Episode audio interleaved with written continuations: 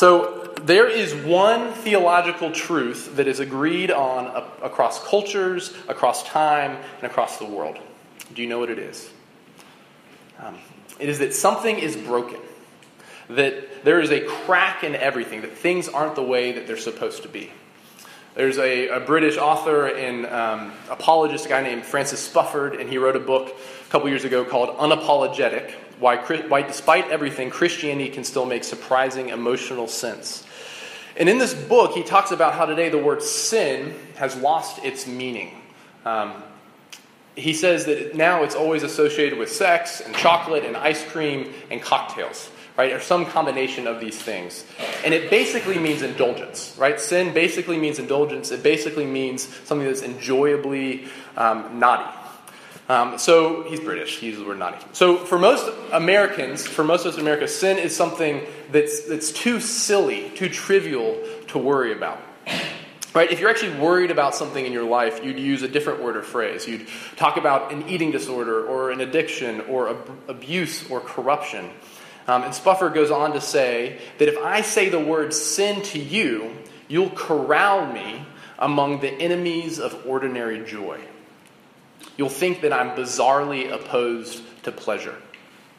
So the people who use the word sin as something other than enjoyable naughtiness, as a culture, we have this sort of visceral response to them. We think, or we feel that they're probably actually enemies of our joy. And so Spufford offers his readers a different word for sin, and he names it the human propensity to mess things up. But because he's British, he doesn't say mess things up. He uses the F word. Human propensity to F things up. He's British. And he uses this phrase because sin is not just our tendency to stumble and screw up by accident, but it's our active inclination to break stuff. Our active inclination to break stuff. And by stuff, he means our promises, our relationships, the things we care about, our own well-being and others, as well as material objects.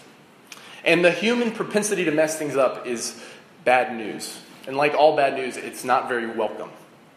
Especially if you let yourself take seriously the implication that we actually want to be destructive.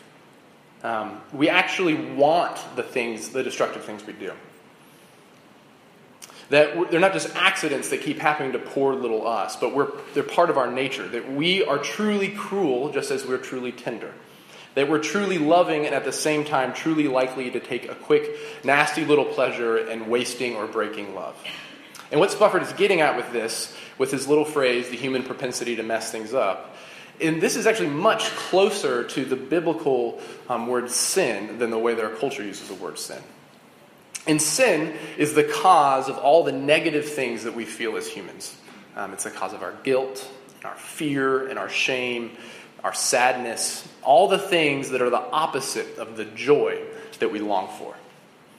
Well, this semester, what we're going to be doing during this time on Tuesday nights is we're going to be reading the Gospel of John together. And my hope is that as we read and we encounter Jesus, we will see him as the answer to some of our fundamental questions as humans. Tonight, my hope is that we'll see Jesus as the answer to this most fundamental problem, the problem of our sin. And his answer is that into our lives of sin and death, Jesus brings a kingdom full of joy. Into our lives of sin and death, Jesus brings a kingdom full of joy. So we're going to read from the Gospel of John now, and I would tell you to turn in your bulletin that I printed for you to look at that, but I have a propensity to mess things up, and I forgot to go to the coffee center by 5 o'clock, so you guys don't have bulletins tonight, but it's going to be up on the screen instead. So this is John chapter 2. This is the Word of God for you tonight, and God gives it to you in love. On the third day, there was a wedding at Cana in Galilee, and the mother of Jesus was there. Jesus also was invited to the wedding with his disciples. When the wine ran out, the mother of Jesus said to him, "They have no wine." And Jesus said to her, "Woman, what does this have to do with me? My hour has not yet come." His mother said to the servants, "Do whatever he tells you." Now there were 6 stone water jars there for the Jewish rites of purification, each holding 20 or 30 gallons. Jesus said to the servants, "Fill the jars with water," and they filled them up to the brim. And he said to them, "Now draw some out and take it to the master of the feast." So they took it.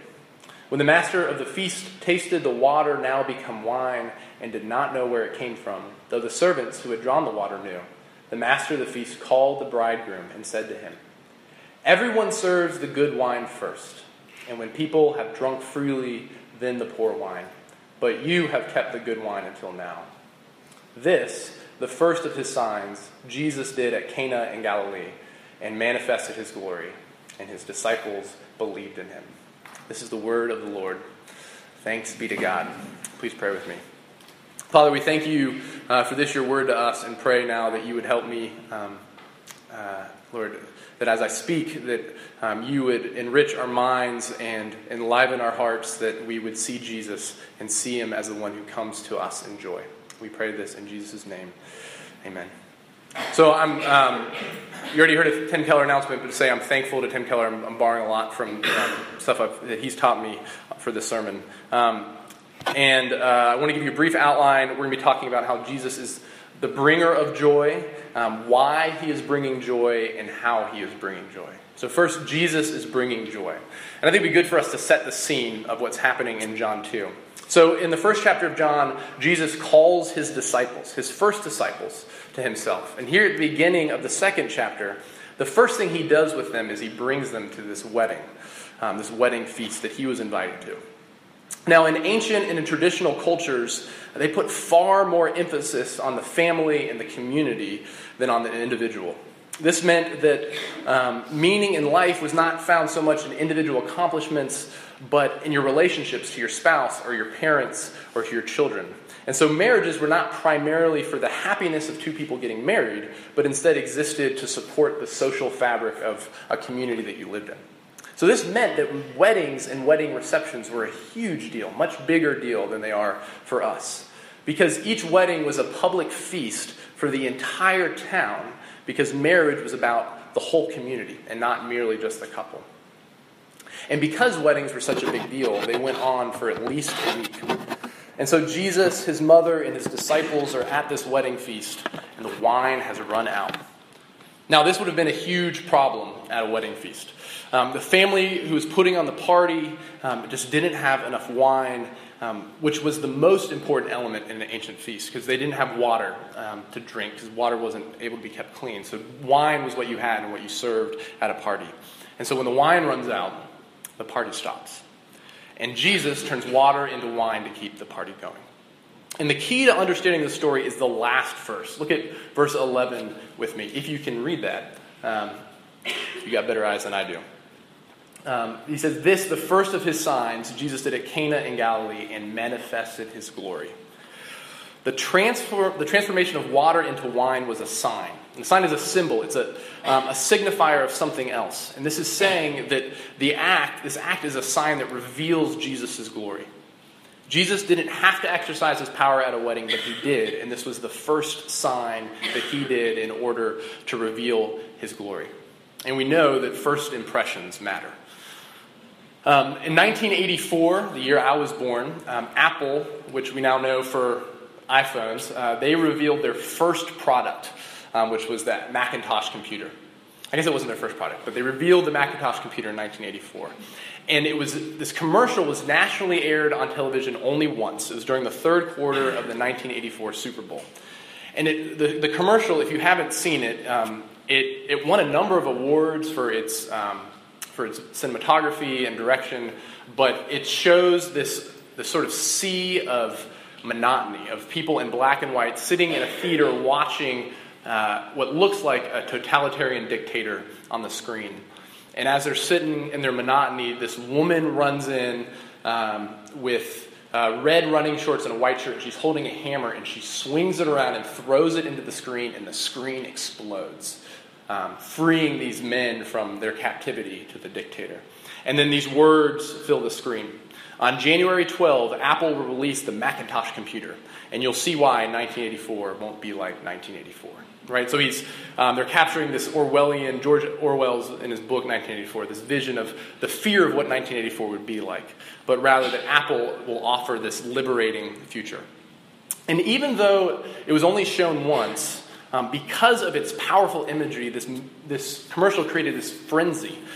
Every news outlet covered it, and it's estimated that it reached almost 50% of every American household in the U.S.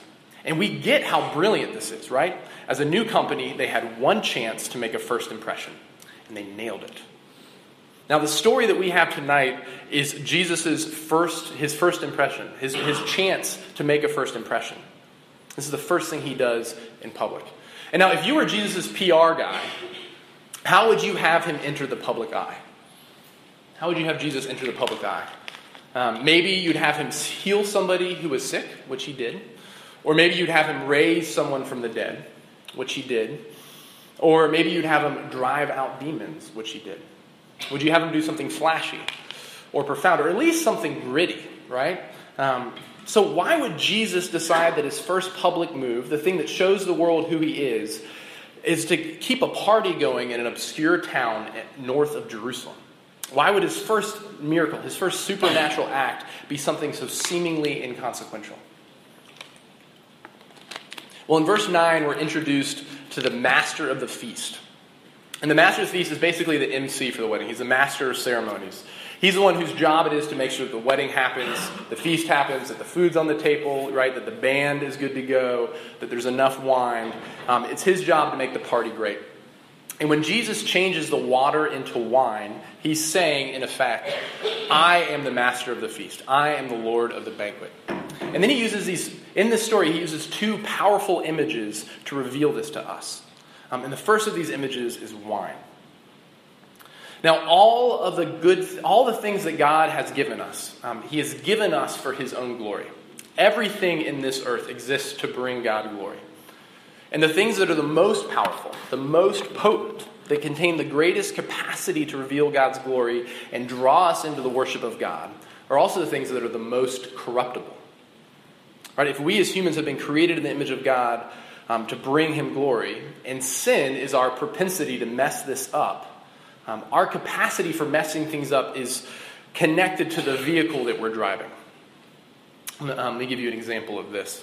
If I get really good at rollerblading tricks in particular. That's pretty cool. And you guys don't think that's cool. But if I wreck and I get hurt, but I probably won't do too much damage, right? But if, on the other hand, I get really good at flying an F-16 fighter jet and I'm able to do some tricks, so cool, so powerful, and if I wreck, I'll die and I'll do a lot of damage. Right, the vehicle that I'm driving shows the capacity for either glory or destruction. And the same is true for wine. As many of you know, alcohol has a great power to destroy. Throughout Scripture, drunkenness is a symbol of wickedness. It's a sign of the depths of depravity that we're capable of. And it's explicitly mentioned in the New Testament as something for Christians to avoid. But at the same time, wine has great power for good. In Proverbs, it's a symbol of prosperity. In the Psalms, we're told that God has given it to us to gladden our hearts. And Jesus commands his disciples to drink wine as the central act of their worship in the Lord's Supper. And finally, it's given as a picture of the joy that is coming at the end of time. In Isaiah 25, the prophet Isaiah gives this vision of what will happen when God returns to set all things right. And this is what he writes. On this mountain, the Lord Almighty will prepare a feast of rich food for all peoples, a banquet of aged wine, the best of meats and the finest of wines. On this mountain, he will destroy the shroud that enfolds all peoples, the sheet that covers all nations. He will swallow up death forever. The sovereign Lord will wipe away tears from all faces. He will remove his people's disgrace from all the earth. The Lord has spoken. In The Lord of the Rings, if you're familiar with the books or the movie, there's a scene at the end when Samwise Gamgee wakes up, having been rescued from the fires of Mount Doom, and he sees Gandalf still alive. And he realizes what has happened, and he says, Gandalf, I thought you were dead, but then I thought I was dead. Is everything sad going to come untrue? And the Bible says that this is essentially what Jesus is going to do in the end. We're not going to be taken out of this world into heaven, but heaven is going to come down at the end of time and renew this world. Every tear will be wiped away. In essence, everything sad will come untrue. That's what Jesus came to do. And that's what the wine is symbolizing in this wedding. The end of reality will be so amazing, the joy will be so incredible, the consummation will be so perfect, that even the most miserable life will feel, as St. Teresa of Avila said, it will feel like one night in a bad hotel. By producing the best wine, Jesus is saying, I am the Lord of the feast, and I come to bring joy. So this means for us, it matters how we use alcohol, because it has this great power, and God has given it to us for His glory. So if you are a Christian, you need to ask yourself, how am I as a Christian using alcohol? Is it for God's glory, or am I using it for something else? Am I using it to escape, or for my own glory, to numb myself, or for some other reason? Because here Jesus multiplies the wine as a sign of His glory. And His glory here is shot through with joy. So Jesus came to bring joy, but why did He have to bring it? At this wedding, Jesus is going to save this young couple from the shame of having to send their guests home because they ran out of wine. And Jesus does this by filling up the jars that the Jews used for ceremonial washing. Now, Old Testament Judaism was filled with rites and rules and required a great number of cleansings and purification. And all of these existed to point to our spiritual need. They existed to show God's people that God is holy and righteous and perfect, and we as humans are flawed. And if we're to have any sort of relationship with God, something has to be done about our sin. We need atonement. We need cleansing. We can't just walk into God's presence. And by using the jars normally used for ceremonial washing, Jesus is saying to us here that He is here to accomplish in reality what the ceremonial and sacrificial laws of the Old Testament pointed to. The forgiveness of sins, the washing away of all that stains your soul. Jesus is bringing joy because in His body He has brought an atonement for sin. All of the Old Testament purification rites point to Jesus, the one who will die for the world so that there can be an end to all that is sad and all that is broken and all that is wrong. And in the place of sin and sadness, He will give joy. Now, for most of us, we think that joy is something that we're supposed to manufacture. Or rather, that we think that joy is something that we must manufacture. If we want to have experienced any degree of joy in our lives, we feel like we're on the hook to make it happen. Now, this is Oprah's fault. Sort of Oprah's fault. So a quote I found on Oprah's website this afternoon from Elizabeth Gilbert, who's the author of Eat, Pray, Love. Sorry if you like this book. She says this. She says, happiness is the consequence of personal effort. You fight for it, you strive for it, you insist upon it, and sometimes you even travel around the world looking for it. You have to participate relentlessly in the manifestations of your own blessings. So what she is saying is that if you want happiness or joy, it is up to you. And if you don't experience happiness, you only have yourself to blame. And for those of you who are sad or depressed or just joyless, there is nothing more condemning than a white woman who traveled the world eating and praying and loving, telling you that it's your fault. Right? That if you want joy, that you have to pull yourself up by your bootstraps, put on a happy face because it's up to you. And that is the worst advice that anyone can give you. So to answer the question, why is Jesus bringing joy? Jesus Christ came to bring joy because He's the only one who is able to do it. There's this weird, sort of tense interaction in the story between Jesus and His mother, right? Where she tells him that they have no wine, and he's sort of short with her. He says, "Woman, what does this have to do with me? My hour has not yet come." And we know from the Gospels that Jesus would never say anything He didn't mean. He was never flippant with His words, and He loved His mother. So why did He respond to His mom this way? Jesus says, "My hour has not yet come." And Jesus refers to His hour a couple other times in John's Gospel, and every time He is speaking about His death. Jesus' hour is the moment of His death on the cross. So His mother Mary says, "How awful, they've run out of wine," to which Jesus replies, "Why are you telling me this? I'm not ready to die." Tim Keller writes that when Jesus makes this mysterious statement, it's as if He was looking far away, past His mother, past the bride, past the groom, past the whole wedding scene. And He's seeing something else. He's thinking, Yes, I can bring incredible joy to this world. I can cleanse humankind from its guilt and its shame. I have come into the world to bring joy, but oh mother, I'm going to have to die to do it. And there may be even more going in his mind than this. I said at the beginning that there were two images that Jesus uses here to show us the joy he is bringing. The first is the wine, and the second image Jesus uses here is the wedding. Jean Vanier, who's a Catholic theologian and priest, he points out that the first act Jesus does with his new disciples is to bring them to a wedding.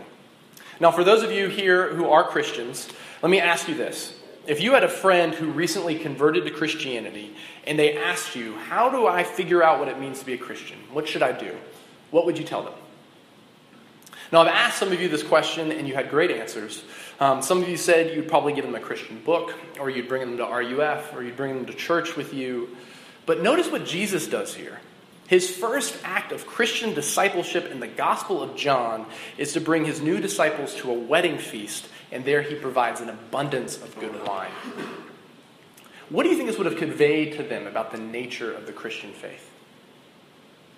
So I know many of you and many of your friends grew up in the church, and your friends who have grown up in the church and rejected Christianity, rejected the Christian faith, have done so often because it's presented to them as a list of rules. Right? If you behave a certain way, you're in. If you don't behave a certain way, you're out. And that it was the experience for you was more about sin management than joy provision. The God that you were taught about was, as a kid, was the God who was out to get you rather than the God who is after giving you great joy. But here, in this story, Jesus doesn't give them rules. Though later, he gives his disciples the law of love. Here, he doesn't give them rules. Here, Jesus invites them to taste and see that he is good. He supernaturally creates the best wine, manifests his glory. And how do the disciples respond? Look at verse 11. His disciples believe in him.